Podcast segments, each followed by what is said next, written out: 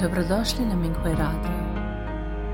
Minghui Radio donosi podcaste u vezi s progledom Falun Gonga u Kini, kao i uvide iskustva praktikanata tijekom njihove kultivacije.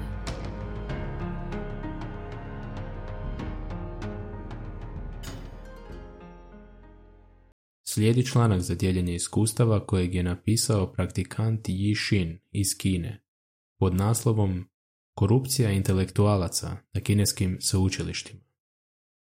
Uvodno poglavlje Mnogi ljudi vjeruju da je masakr na trgu Tiananmen 1989. godine, koji je počinila komunistička partija Kine, KPK, razbio snove kineskih intelektualaca o izgradnji demokratske zemlje i pretvorio ih u ljude kojima je stalo samo do zarađivanja novca.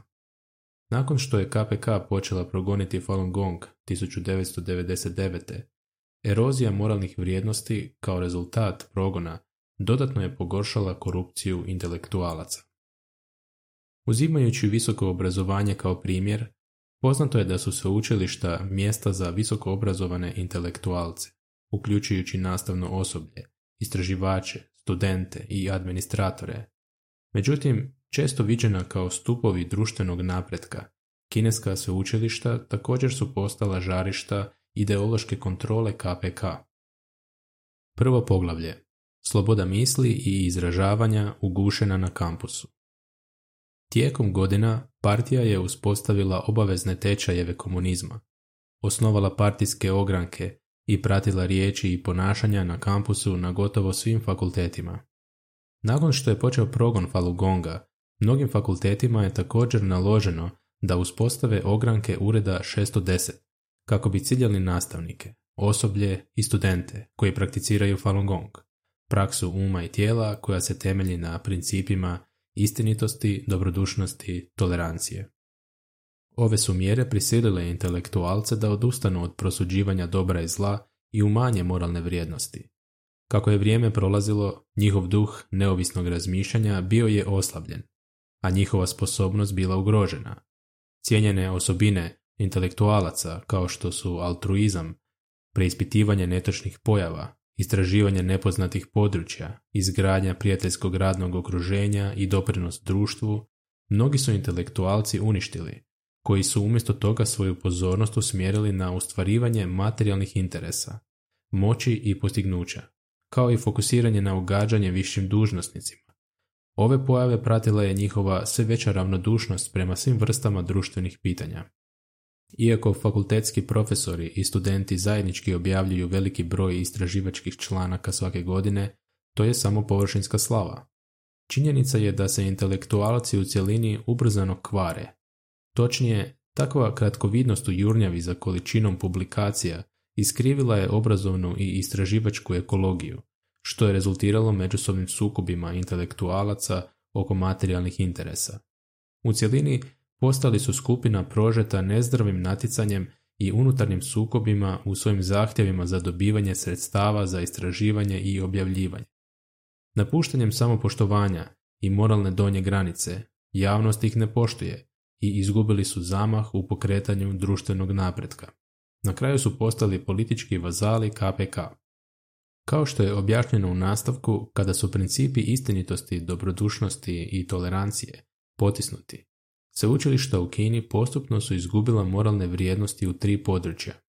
Prijevara je postala normalna, unutarnji sukobi su se pojačali, a kratkovidnost je postala prevladavajuća.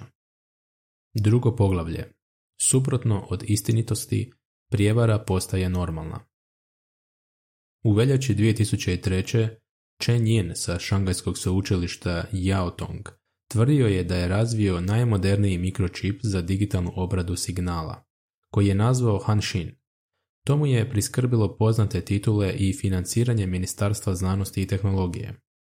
Tek 2006. godine otkriveno je da su različite verzije Chenova čipa ili lažne ili proizvodi kupljeni od drugih tvrtki. Chen je smijenjen s mjesta dekana šangajskog sveučilišta Yaotong, a financiranje mu je ukinuto. Incident Hanshin samo je jedan od bezbrojnih slučajeva akademske prijevare u Kini. Mnogi sveučilišni dužnosnici i profesori također su zgrabili sredstva putem lažnih transakcija, izmišljenih faktura i korupcije. Neki dužnosnici čak su zlorabili svoju ovlast da ugrabe naknade koje su pripadale običnim istraživačima. Takav je trend započeo kada su se učilišta počela koristiti broj državno sponzoriranih projekata i financiranja koje je istraživač ili profesor uspio dobiti, kao ključni pokazatelj uspješnosti za napredovanja, beneficije i raspodjelu sredstava.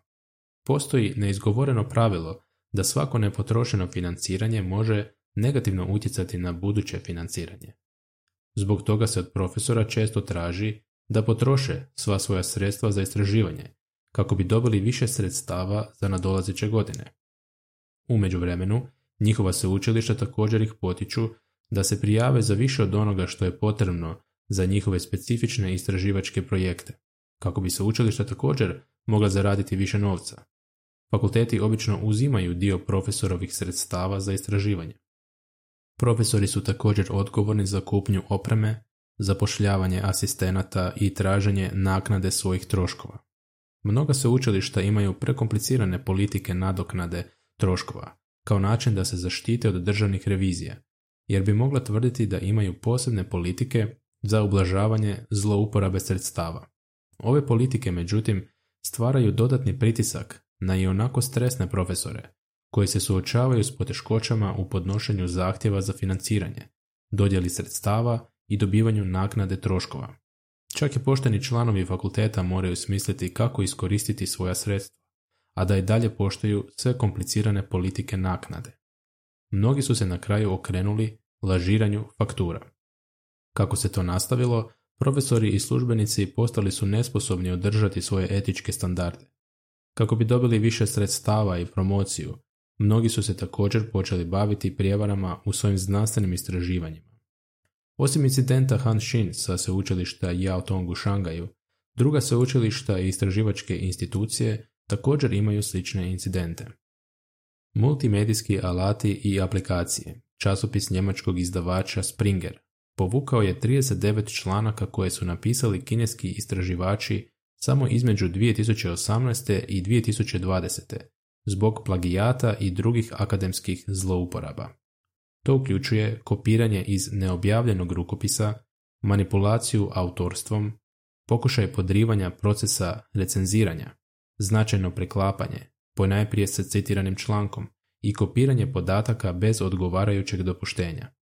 Mnogi od njih bili su istraživački projekti koje je sponzorirala vlada, sa sveučilišta J. Young, sveučilišta Beihang, sveučilišta znanosti i tehnologije Wuhan, kineskog sveučilišta Jiliang, instituta za tehnologiju Changzhou i drugih.